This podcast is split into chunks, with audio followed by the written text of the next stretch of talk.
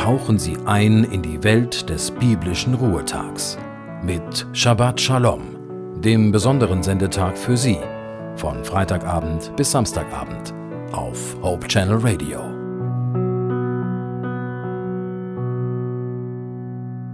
Unsere Meinung über andere haben wir schnell zur Hand. Innerhalb von Sekundenbruchteilen stufen wir unbewusst unser Gegenüber als sympathisch oder als unsympathisch ein. Oft liegen wir mit unserem Urteil über andere Menschen sogar richtig. Aber Vorsicht, wir können uns auch irren. Vielleicht sind wir manchmal zu schnell festgelegt. Manchmal geht es bei der Beurteilung eines Menschen auch ungerecht zu. Mir ist es zum Beispiel wichtig, dass die Stimme eines Menschen zu seinem Gesamtbild passt. Beeindruckt mich die Stimme eines Menschen, ist es mir nahezu unmöglich, den Menschen, der diese wohlklingende Stimme hat, unsympathisch zu finden.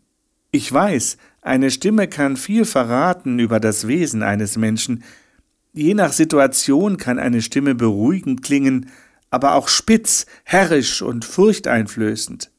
Aber einen Menschen ausschließlich nach dem Klang der Stimme als unsympathisch einzuordnen und quasi auszusortieren, das kann dem betroffenen Menschen, bei dem Ausstrahlung und Stimme nicht zusammenpassen, doch sehr Unrecht tun. Jeder von uns hat eben seine vorgefertigten Meinungen und Vorurteile. Und immer wieder scheint sich der Spruch zu bestätigen, der von Albert Einstein stammt: Atome sind vom ursprünglichen Wortsinn her ja eigentlich unteilbar.